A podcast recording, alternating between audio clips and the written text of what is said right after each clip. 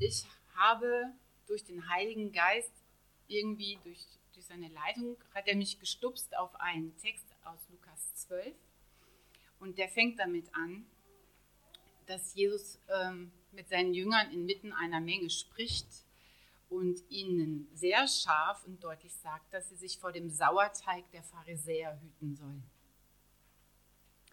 Und dann geht der Text weiter. Martin, du kannst schon die Folie. Ähm, nichts ist verhüllt, was nicht enthüllt wird, und nichts ist verborgen, was nicht bekannt wird. Das sind jetzt so zwei Verse, die ich rausgegriffen habe. Und wir haben darüber gesprochen, dass diese Heuchelei der Pharisäer eigentlich ähm, nichts anderes ist als die Angst zu zeigen, wer ich wirklich bin. Hinter der Heuchelei steckt die Angst zu zeigen, wer ich wirklich bin. Was passiert, wenn die schöne Fassade, in diesem Fall die fromme Fassade, zusammenbricht und die Menschen sehen, dass sich hinter dieser schönen Fassade ganz viel an Schwäche und Verwundbarkeit verbirgt? Dahinter steckt nämlich dann noch die Angst. Hinter dieser Angst zu zeigen, wer ich wirklich bin, steckt noch eine Angst. Die Angst, ich könnte falsch sein. Ich könnte nicht genügen. Ich könnte die Erwartungen Gottes oder von Menschen nicht erfüllen. Und das ist eine Lüge, haben wir festgestellt. Weil diese Lüge ist schon im Paradies entstanden nach dem Sündenfall. Als der Mensch gefallen ist, hat er diese Lüge Satans geglaubt.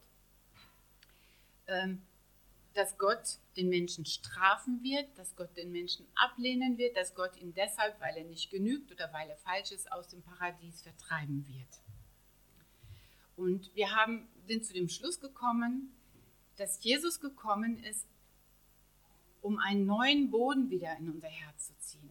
Wir sind in dieser Welt auf dem Boden dieser Lüge aufgewachsen und sozialisiert. Aber Jesus ist gekommen, um einen neuen Boden wieder in unser Herz einzuziehen. Und dieser neue Boden ist eigentlich der alte Boden. Der alte Boden der bedingungslosen Liebe Gottes für jeden Menschen.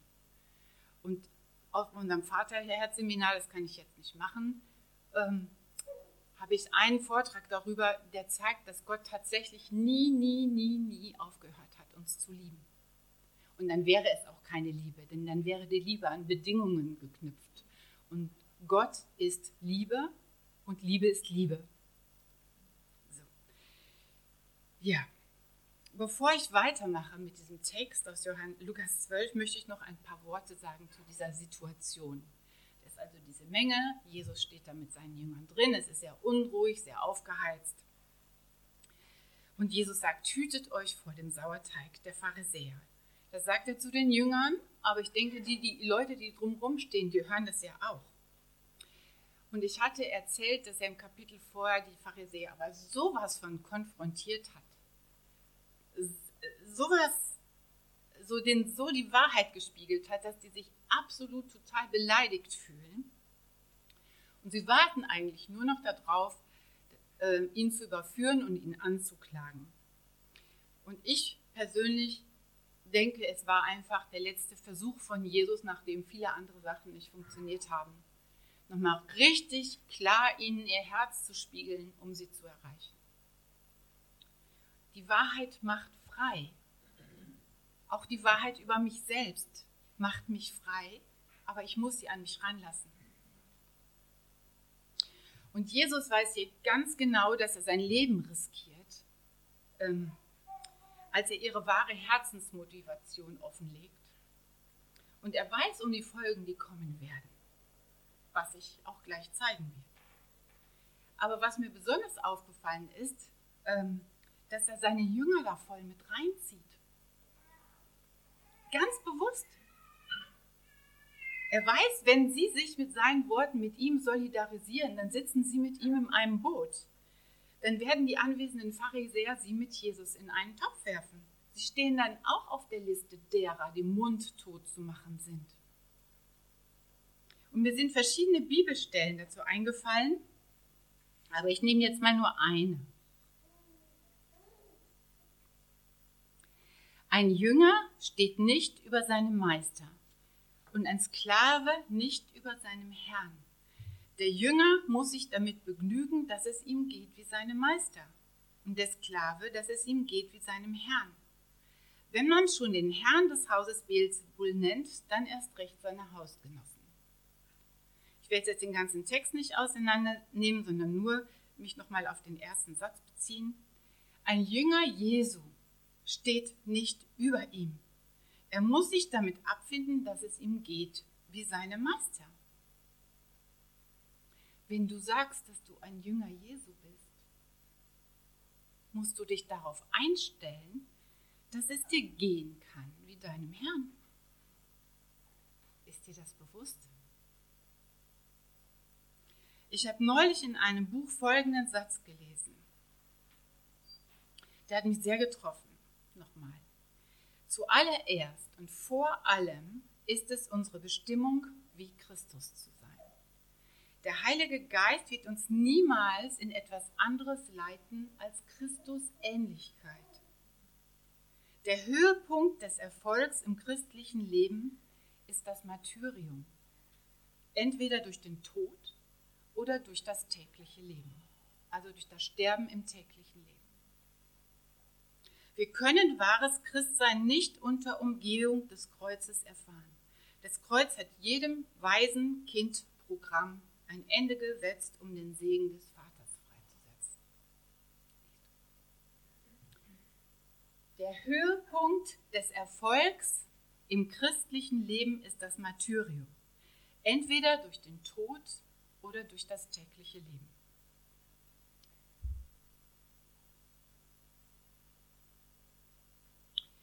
Jetzt zu dem Text aus Lukas 12. Jesus sagt immer noch zu seinen Jüngern und er nennt sie Freunde. Freunde, er, irgendwann vorher sagt er, äh, ich nenne euch nicht mehr Knechte, sondern Freunde, weil ich euch alles sage, was ich vom Vater weiß. Euch aber, meinen Freunden, sage ich, fürchtet euch nicht vor denen, die den Leib töten, danach aber nichts weiter tun können. Ich will euch zeigen, wen ihr fürchten sollt. Fürchtet euch vor dem, der nicht nur töten kann, sondern die Macht hat, euch auch noch in die Hölle zu werfen. Ja, das sage ich euch. Ihn sollt ihr fürchten. Verkauft man nicht fünf Spatzen für zwei Pfennige, und doch ist nicht einer von ihnen von Gott vergessen. Bei euch aber sind sogar die Haare auf dem Kopf alle gezählt. Fürchtet euch nicht, ihr seid mehr wert als alle Spatzen. Erstmal zu Vers 4. Euch aber, meinen Freunden, sage ich nicht, fürchtet euch nicht vor denen, die den Leib töten, danach aber nichts weiter tun können. Was für ein krasser Satz. Das ist ja unglaublich erstmal, den zu hören als Mensch. Mir geht das jedenfalls so. Ich komme aus einem behüteten Deutschland. Für mich ist das der Hammersatz. Ja?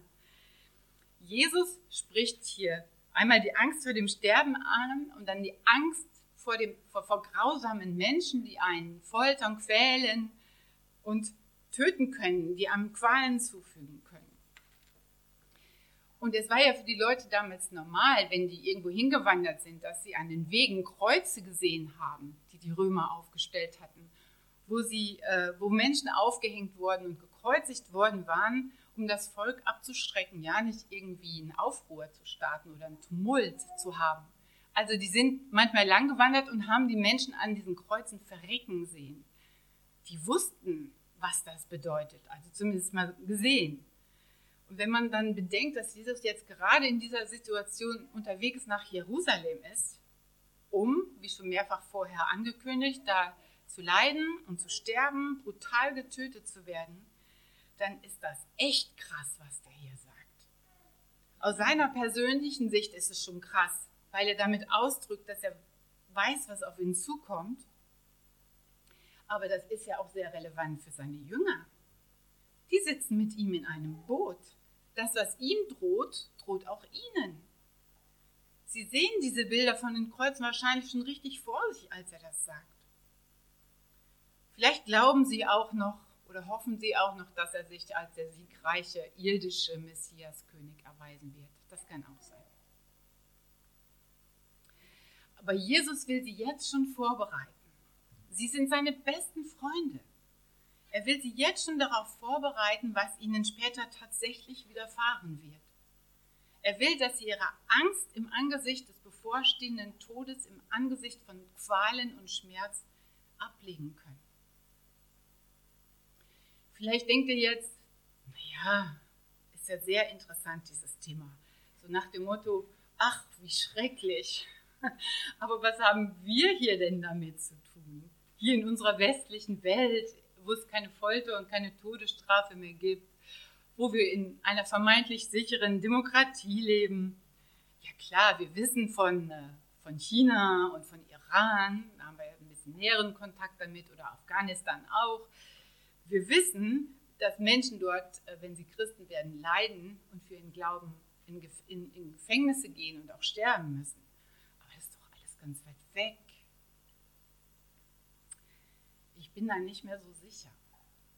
Und ich will euch sagen, warum. Aber vielleicht, vielleicht haltet ihr mich für total bekloppt, wenn ich das erzähle. Ihr müsst das auch nicht glauben, was ich erzähle, aber prüft das mal in eurem Herzen. Also ich bin da nicht mehr so sicher. Das ist ein bisschen persönlich. Also Auslöser waren eigentlich zwei Träume aus dem Jahr 2019, also vor Corona. Einer im Sommer, einer im Dezember. Und einen davon habe ich schon mal erzählt, aber ich wiederhole ihn trotzdem nochmal, weil der für mich der wichtigste war. Martin und ich waren in einer Schulklasse. Wir waren in unserem Alter, wie wir jetzt sind, und äh, die anderen waren alles junge Schüler zwischen 18 und 25. Und wir haben uns oberflächlich auch eigentlich ganz gut verstanden, hatten Spaß miteinander. Und ähm, ähm, also die Schüler waren aber so ein bisschen so rechtsnational oder so. Und, wir, das Thema war, glaube ich, irgendwie Migration, Unterrichtsstunde. Und wir wussten genau, wenn wir was pro Asyl, pro Flüchtlinge sagen würden, dann würden die auf uns losgehen. Also dann wären wir ganz schnell nicht mehr die netten Ulla und Martin, sondern wir mussten richtig in diesem Traum, die Atmosphäre war richtig so, wir mussten richtig, richtig aufpassen, was wir sagen würden. Ganz klug und vorsichtig sein. Eine freie Meinungsäußerung war nicht mehr möglich. Dann bin ich vorhin an der Tafel gewesen und habe eine Aufgabe erledigt. Und auf dem Rückweg zu meinem Platz bin ich an der Lehrerin vorbeigegangen. Und die war ganz schwarz und so eine schillernde Person. Sie, sie saß am Pult ich bin hingegangen, habe sie so in den Arm genommen und habe gesagt, äh, ich weiß, eines Tages wirst du mich hassen, aber jetzt möchte ich dir sagen, dass ich dich liebe. Und dann reagierte sie kurz auf das, was ich sagte, so, so wie ein Wissen. Sie, sie erkannte mich, wer ich bin. Und da kam so was Böses und Hass und äh, ja, das kam in ihre Augen. Und dann habe ich mich wieder neben Martin gesetzt und ich habe das erstmal für mich so verstanden. Ich, ich weiß nicht, ob das die letztlich gültige Deutung ist, dass sie für diesen Geist dieser Welt steht. Weil Jesus gesagt hat, die Welt wird euch hassen. Ihr aber seid nicht von dieser Welt. Dann kam die nächste Szene, die war ganz hell. Ein freundlicher Mann unseren Alters, der hat so, so zwei Tütchen gepackt aus drei anderen Tütchen. Das waren so weiße Papiertütchen, also in jedem dieser drei Tütchen was in ein Tütchen getan und dann nochmal aus den drei Sachen in ein anderes Tütchen. Martin hat eins gekriegt, ich habe eins gekriegt. Äh, und die hatten alle was mit Atem zu tun, mit Ruach. Die Tütchen waren für uns. Und wenn man diese Tütchen nehmen würde, also den Inhalt mit zu sich nehmen würde, wusste ich, dass unser Geist zu Gott zurückgehen würde, unser Atem würde zu Gott zurückgehen. Und das fühlte sich an in dem Traum wie eine Vorbereitung ähm, auf Folter und Gefängnis. War ja erstmal ganz komisch. Der Traum hat mich sehr beschäftigt und wach gemacht.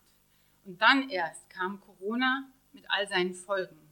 Und ich habe gesehen, dass Meinungsäußerungen von Ärzten, Virologen, Epidemiologen, die eine andere Meinung hatten als der Mainstream, äh, dass die auf YouTube gelöscht wurden dass sie diffamiert wurden, entlassen wurden aus ihren Positionen.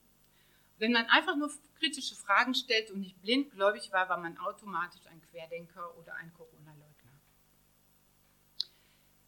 Jetzt ein bisschen eine andere Vorbereitungsschiene seit Anfang 2019 durch die Zeit mit Caroline, durch Fastenzeiten, durch Bibelschellen, durch einen Eindruck von Maya und an, Eindrücke von anderen hat sich in uns äh, so das Gefühl verdichtet, dass wir unser Haus nicht verkaufen sollen wir haben mal darüber nachgedacht, nicht mehr in St. St. Johann zu wohnen, wenn wir alt sind, weil das nicht altersgerecht ist, das Haus.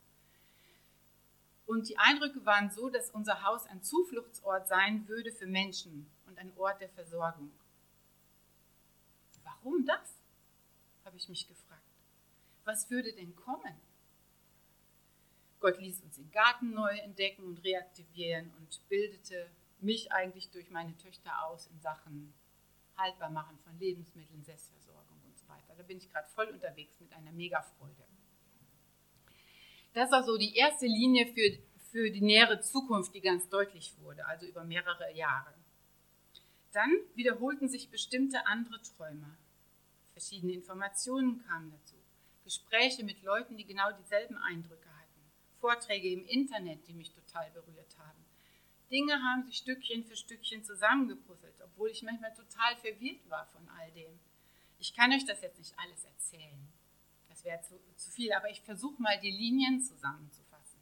Ich habe alle Träume von 2017 nochmal dafür durchgelesen. Also die, wo ich dachte, Gott hat gesprochen. Die eine Spur, das sind mehrere Träume und Eindrücke, die schon vor Corona darauf hingewiesen haben, dass sich alles verdrehen wird. Das Unterste wird zu oberst gekehrt.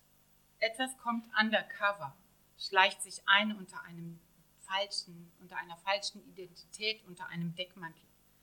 Was vordergründig gut aussieht, wird sich im Laufe der Zeit entpuppen als hinterhältig und böse.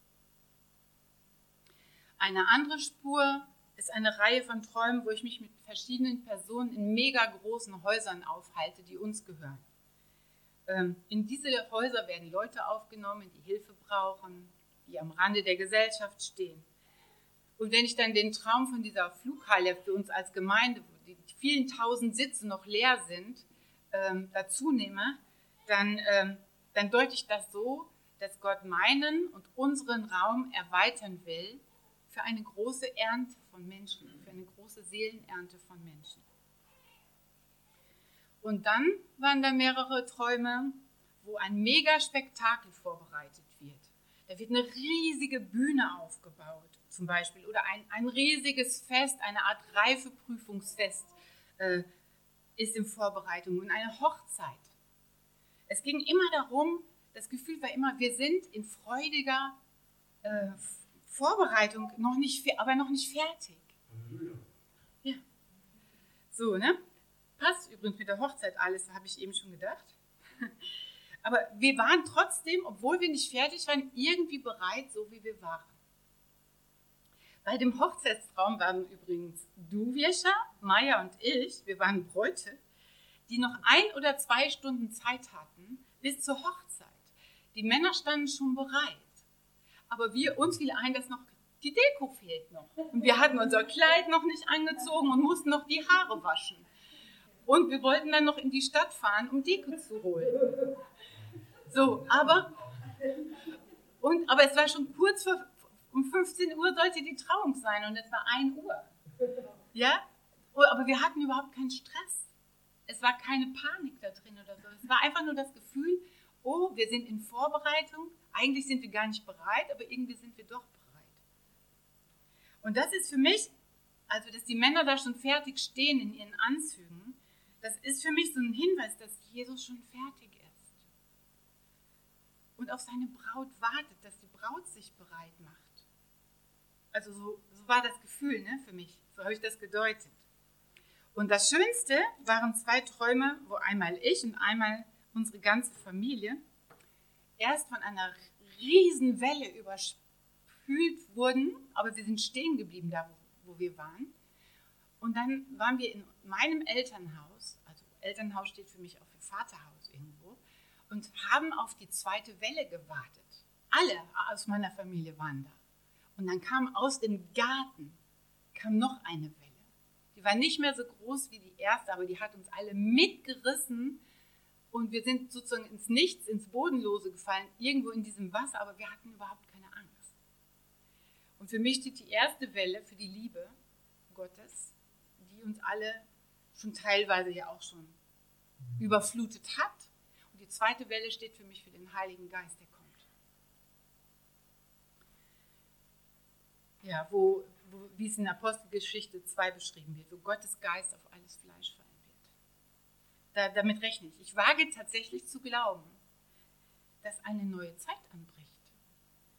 Die Zeit des Heiligen Geistes, wo Christus in uns und durch uns viel deutlicher und herrlicher sichtbar sein wird, als es je der Fall war. Genau. Amen. Genau. Halleluja. Vielleicht befinden wir uns tatsächlich in den letzten Tagen, bevor Jesus wiederkommt.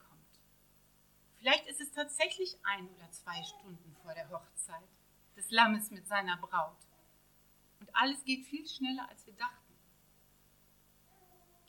Aber wenn das stimmt, dann ist es ja nicht so, und das wissen wir aus der Bibel, wenn wir die Endzeitreden von Jesus lesen oder die Offenbarung, dass, dass, dass nicht sowas ist, wie dass Jesus sagt, Hallo Schatzi, ich komme jetzt mit meiner schönen Kutsche gefahren und das Wetter ist schön und ich habe auch schon so, die Musiker stehen am Wegesrand und dann hole ich dich ab und bring dich heim ins schöne Schloss.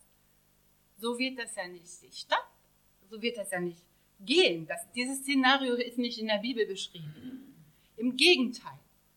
Die Endzeitreden beschreiben Situationen, die uns heftig Angst machen können, wenn wir sie an uns ranlassen. Und ich, wenn ich sie an mich ranlasse, ich habe Angst.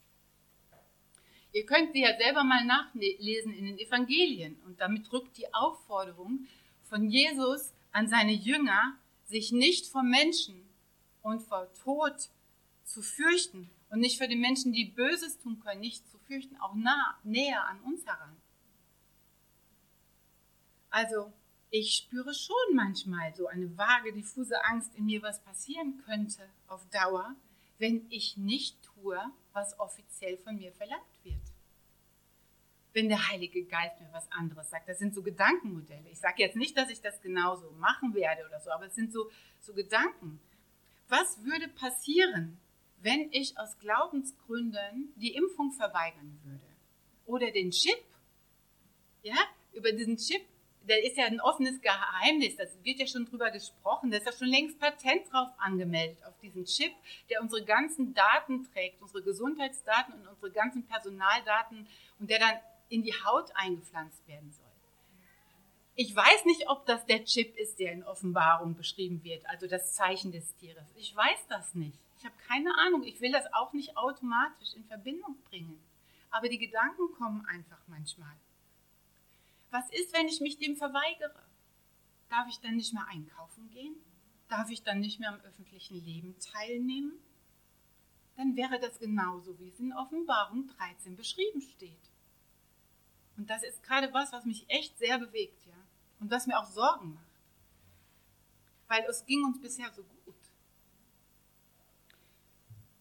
Aber man kann das auch mal abgesehen davon runterbrechen auf das, was wir alle schon kennen um unser tägliches Martyrium, um die Todesangst, wenn wir selber zum Beispiel eine Krebsdiagnose kriegen oder einer unserer Lieben eine Krebsdiagnose kriegt.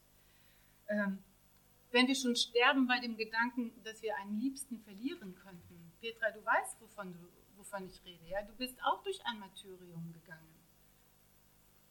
Oder einfach um schwere Krisen, in denen heute viele Firmen stehen, wo einfach die persönliche Existenzgrundlage bedroht ist. Das ist ja auch wie ein Sterben. Und Jesus sagt da mitten rein, fürchtet euch nicht vor denen, die euer irdisches Leben kaputt machen können, denn ihre Macht reicht nicht weiter als bis dahin. Mehr können sie euch nicht antun. Also für mich ist dieser Satz totale Herausforderung. Ich kann nicht mal Tatort mehr gucken, weil ich danach nicht schlafen kann. Ich mache immer bei den Nachrichten die Augen zu, wenn ich denke, es kommt ein schlimmes Bild. Ich, ich, ich halte das Böse gar nicht aus. Und ich muss mich jetzt mit so einem Satz auseinandersetzen. Mann. Aber wenn Jesus das sagt, dass es auch einen Weg geben muss, also dass er sagt, fürchtet euch nicht, dann muss es einen Weg geben, irgendwie diese Angst überwinden zu können. Und dazu müssen wir jetzt erstmal weiterlesen, in Vers 5. Jesus sagt, hm? so, den kannst du jetzt noch stehen lassen ganz lange. Ich will euch zeigen, wen ihr fürchten sollt. Fürchtet euch vor dem, der nicht nur töten kann, sondern die Macht hat, euch auch noch in die Hölle zu. Ja, das sage ich euch. Ihn sollt ihr fürchten. Wer hat die Macht, einen Menschen in die Hölle zu werfen? Hm? Gott. Gott. Gott entscheidet das. Niemand anderes. Also Jesus sagt hier, fürchtet Gott mehr als die, die euch töten können.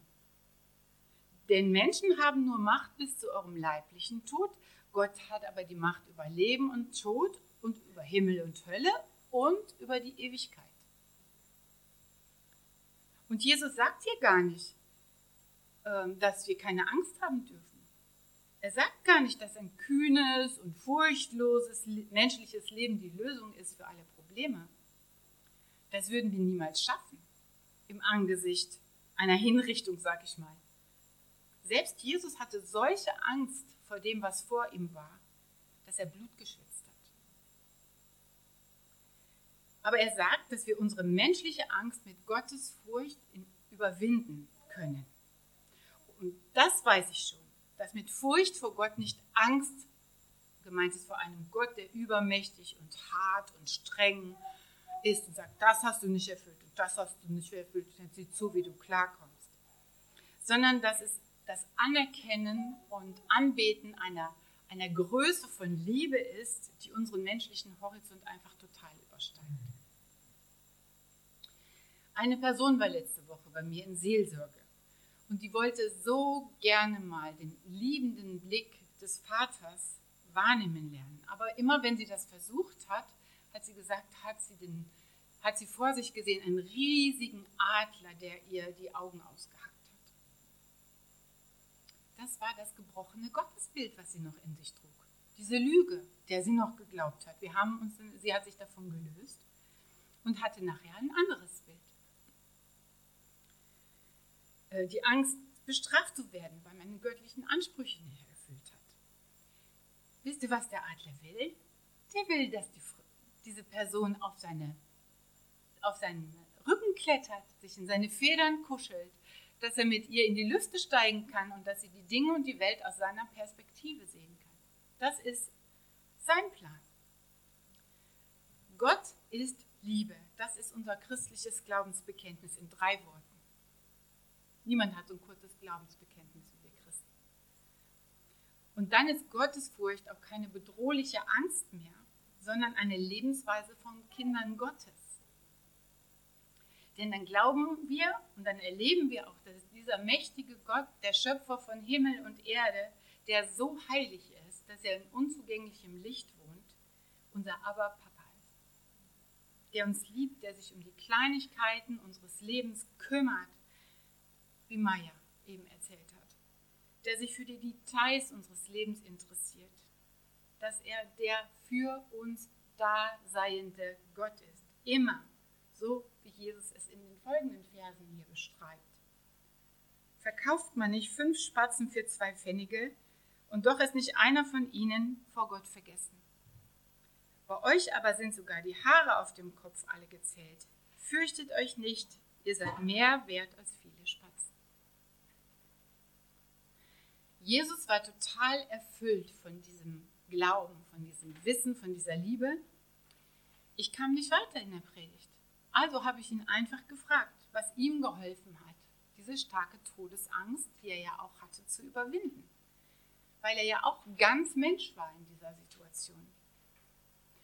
Und dann musste ich auch erst eine Nacht schlafen und am nächsten Morgen waren zwei Verse plötzlich da. Der eine stammt aus dem Hebräerbrief, Kapitel 12.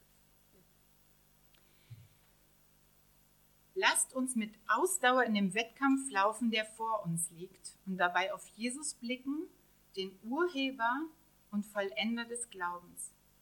Er hat angesichts der vor ihm liegenden Freude das Kreuz auf sich genommen, ohne auf die Schande zu achten und sich zur Rechten von Gottes Thron gesetzt. Angesichts der vor ihm liegenden Freude hat er das Kreuz auf sich genommen. Er hat sozusagen über das Leiden schon hinausgeschaut auf diese Freude. Ja, aber worauf hat er sich denn gefreut? Was war die Freude, dass sie so stark war, dass sie größer war als die Angst vor dem Leiden? Was hat er sich denn in seinem Geist schon ausgemalt? Was hat er gesehen? Was konnte er die ganze Zeit vor Augen haben, als er durch dieses Martyrium gegangen ist? Habe ich ihn auch gefragt. Habe ich gesagt, Jesus, was hast du gesehen? Worauf hast du dich gefreut? Und auch da hat er mir eine Bibelstelle gezeigt. Die steht in Johannes 17, also in seiner Abschiedsrede vor der Passion. Brauche ich jetzt? Martin? Da heißt es in Vers 5, Jetzt verherrliche du mich, Vater, bei dir mit der Herrlichkeit, die ich bei dir hatte, bevor die Welt war. Vorher hat Jesus den Vater verherrlicht und jetzt bittet er in der Abschiedsrede den Vater, dass er ihn verherrlichen soll mit der Herrlichkeit, die Jesus bei ihm hatte, bevor die Welt war. Also Jesus freut sich zuallererst auf diese Herrlichkeit, die er hatte, als er in der Liebe des Vaters zu Hause war, in der geistlichen Welt, in einer zeitlosen Dimension. Das muss ja wohl der unvorstellbar schönste Zustand sein, wenn er das so sagt, ja. Und seine zweite große Vorfreude, dass Jesus ist, dass Jesus und wir alle zusammen in dieser Herrlichkeit Gottes leben. Denn Jesus will uns alle dabei haben. Das kommt ein paar Verse weiter. Vater, ich will, dass alle, die du mir gegeben hast, dort bei mir sind, wo ich bin. Sie sollen meine Herrlichkeit sehen, die du mir gegeben hast, weil du mich schon geliebt hast vor Grundlegung der Welt. Jesus will, dass wir da sind, wo er ist. Er will, dass wir das erleben, wo, was er erlebt. Er will die Herrlichkeit, die er hat, die er hat, die will, er will, dass wir die auch haben. Und diese große Freude, das hat er vor Augen, die ist stärker als eine Angst vor dem Leiden. Zwischendrin gibt es dann einen Text, wo er sagt, Vater, ich gehe jetzt zu dir. Doch dies rede ich noch in der Welt, damit sie, meine Jünger, meine Freude in Fülle in sich haben. Also, wir sollen, wenn es nach Jesus geht, diese innere Freude äh, auch schon in uns haben. Diese Freude auf das Leben, das uns erwartet. Er sagt zu dir, mein Freund, meine Freundin, dies ist meine Freude auf die gemeinsame Herrlichkeit.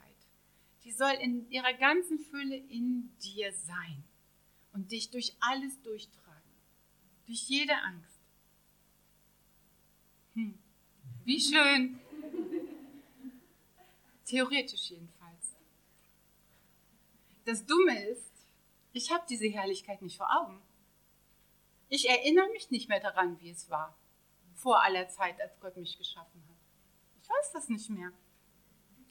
Manchmal, wenn ich mich so versuche, auf sowas einzulassen, dann sehe ich so einen schönen Garten, wo ich dann mal mit Gott spazieren gehe oder so. Oder ich empfange irgendwie ein Wort der Liebe oder eine sanfte Berührung oder einen warmen Blick oder das Gefühl von Frieden.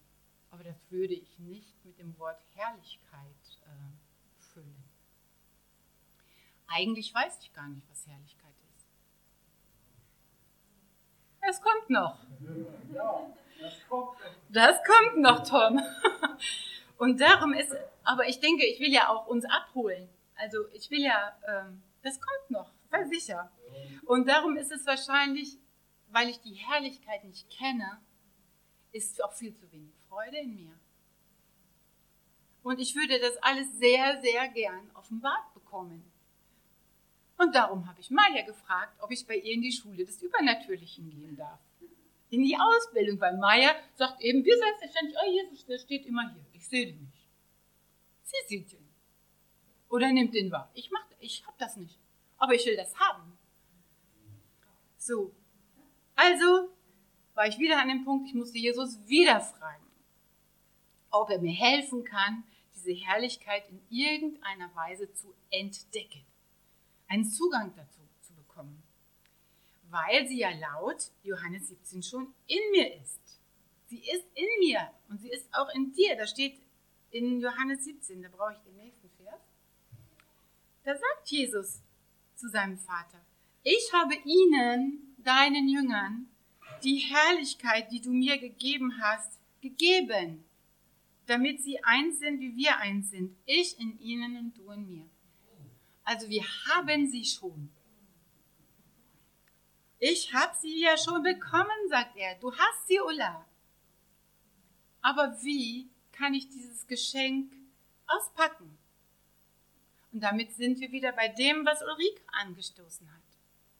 Die Segnungen Gottes, die wir schon haben, dankend annehmen erstmal und dann anwenden. Also nicht so, bitte Gott, schenk mir doch deine Herrlichkeit, sondern danke Jesus, dass du mir deine Herrlichkeit schon längst gegeben hast. Sie ist ja schon in mir. Und dann das Geschenk auspacke. Aber nicht einmal das kann ich. Ich weiß nicht, wie das geht. Also habe ich Jesus schon wieder gefragt. Jesus, wie kann ich meine Augen auf die kommende Herrlichkeit richten? Und dann kam ein ganz einfacher Tipp von ihm. Kolosser 3,2. Richtet eure Gedanken auf das, was im Himmel ist, nicht auf das, was zur irdischen Welt gehört. Gerade total einfache Handlungsanweisung. Damit kann ich wirklich was anfangen. Ich weiß, dass ich meine Gedanken kontrollieren kann. Früher war es oft so, wenn, dass ich mir Bilder ausgemalt habe, wenn Martin zum Beispiel nicht rechtzeitig zu Hause war. Dann habe ich gesehen, wie ein Baum verunglückt vor einem Baum, äh, ein Auto verunglückt vor einem Baum hing. Und ich bin in diese inneren Bilder richtig reingegangen und habe dann richtig Panik gekriegt, dass dem Martin was passiert sein könnte. Und ich weiß auch, ich kann die Gedanken abstellen, wenn ich will. Ich kann tatsächlich entscheiden als Mensch, was ich denke und was ich nicht denke. Ich habe Kontrolle über meine Gedanken. Und so habe ich auch gemerkt, dass es mir nicht gut getan hat, mich in mögliche schlimme Zukunftsszenarien zu verlieren das hat mich runtergezogen, hat mir Druck gemacht, so nach dem Motto, was musst du noch machen bis dahin, was musst du noch machen bis dahin? Was musst du alles einkaufen, was du in deinem Keller hast? Und so. Ähm, aber genauso kann ich ja umgekehrt meine Gedanken auch auf das Himmlische richten. Mir ausmalen, in meiner Vorstellungskraft, wie der auferstandene Christus aussieht.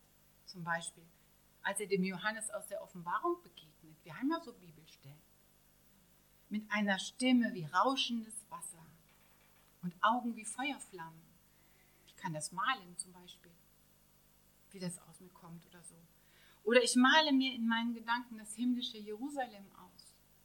Mit die Stadt aus Gold, mit dem gläsernen Meer und den Bäumen, die an dem Fluss stehen, mit Blättern, die man isst und dann ist man gesund und so.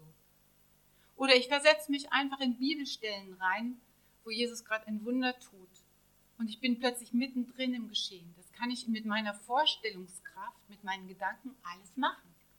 Und dafür haben wir die auch bekommen. Ich glaube, dass wir genau dafür unsere Vorstellungskraft bekommen haben. Wir alle denken in Bildern. Menschen denken in Bildern. Oder wenn ich jetzt sage Elefant, wer sieht die Buchstaben? Nee, niemand. Jeder sieht das Bild. Also können wir auch üben, in himmlischen Bildern zu denken und so die Herrlichkeit des Himmels Stück für Stück entdecken. Danke, Jesus. Toller Tipp. Wirklich. Super Tipp. Dankeschön. Ich möchte euch einen Teil einer Prophetie von Reinhard Hirtler für die aktuelle Zeit vorlesen. Doch diejenigen, deren Herz auf den Herrn gerichtet ist, werden ihre geistigen Sinne so sehr geweckt vorfinden, wie nie zuvor. Sie werden so wach für den Herrn und für die Realität des Himmels und der geistigen Welt um sie herum sein, dass sie durch nichts, was sie mit ihren natürlichen Augen oder Ohren sehen oder hören, erschüttert werden. Sie werden für die natürlichen Dinge um sie herum unempfänglich sein. Das heißt, sie werden von all den schlechten Dingen, die sie im natürlichen Hören und Sehen, nicht berührt werden. Ebenso wie von all den scheinbar guten Dingen, die sie im Natürlichen hören und sehen und die in Wirklichkeit gar nicht gut sind. Doch ihre geistlichen Sinne werden wach und aufmerksam sein und sie werden in der Lage sein, die Stimme Jesu deutlich zu hören und ihr zu folgen. Jesus hat mir gesagt, dass wir, wenn wir unsere Gedanken auf die Realität des Himmels ausrichten, wenn wir innere Bilder sammeln, dass wir uns dann Schätze im Himmel sammeln. Ich habe immer gedacht, dieses sammelt euch Schätze im Himmel, das wäre sowas wie Pluspunkte, die man sich sammelt durch gutes Verhalten, durch Almosen und keine Ahnung. Ich glaube das gar nicht mehr. Ich glaube, dass wir eine geistliche Schatzkiste füllen können mit dem, was wir haben, was Gott uns schon gegeben hat, wenn wir es annehmen und auspacken, ähm, dass das sowas ist wie eine geistliche Ausrüstung, auf die wir immer Zugriff haben, wenn wir es brauchen. Dass der Heilige Geist uns dann aus dieser geistlichen Schatzkiste in der jeweiligen Situation das geben wird, was wir brauchen. Also ich bin echt bei weitem nicht fertig mit diesem Thema. Also es geht noch weiter. Der Text ist ja auch noch nicht zu Ende. Und ich hoffe, ich werde noch einige Schätze entdecken in der nächsten Zeit. Aber heute ist das Fazit meiner ersten Auseinandersetzung mit dem Thema Todesangst. Aktiviere deine Gedanken. Aktiviere deine Gedanken. Richte sie auf das aus, was im Himmel ist. Lenke sie in Richtung Herrlichkeit. Ich jedenfalls will ganz neu sammeln gehen und mich auf diese Weise vorbereiten. Auf diese Weise will ich mich vorbereiten. Vielleicht haben wir nur noch ein oder zwei Stunden bis zur Trauung. Es fehlt nur noch die Deko. Also der Schmuck. Lasst uns ihn sammeln. Lasst uns ihn sammeln. Den Schatz in der Schatzkiste unseres Herzens. Ich möchte euch einfach segnen mit dem, was mir bewusst geworden ist. Ganz einfach. Seid gesegnet damit, dass die Vorfreude, die in Jesus ist, durch Jesus auch in euch ist. Als ich gestern diese Predigt zu Ende hatte, war ich total erfüllt mit. Diese Freude soll in euch sein. Seid gesegnet damit, dass die Herrlichkeit, die Jesus euch gegeben hat, sich entfaltet, dass ihr sie dankend annehmt und auspackt und dass ihr euch zeigen lasst, wie ihr sie auspacken könnt. Seid gesegnet mit guten Prioritäten, mit Lust und Zeit für solche Zeiten, mit Offenbarungen und mit Gottes Begegnungen. Und dir, Jesus, danke ich einfach für deine Hilfe. Ich habe das noch nie so gemacht, dass ich ständig gefragt habe, was ich sagen soll oder was zu verstehen. Und ich danke mir, dass du mich dadurch geleitet hast und ich möchte das eigentlich immer mehr so machen. Das war cool. Danke, dass du mir immer Antworten gegeben hast und dass du auch immer Antworten geben wirst, wenn wer immer dich fragt, weil du bist ein sprechender Gott. Amen.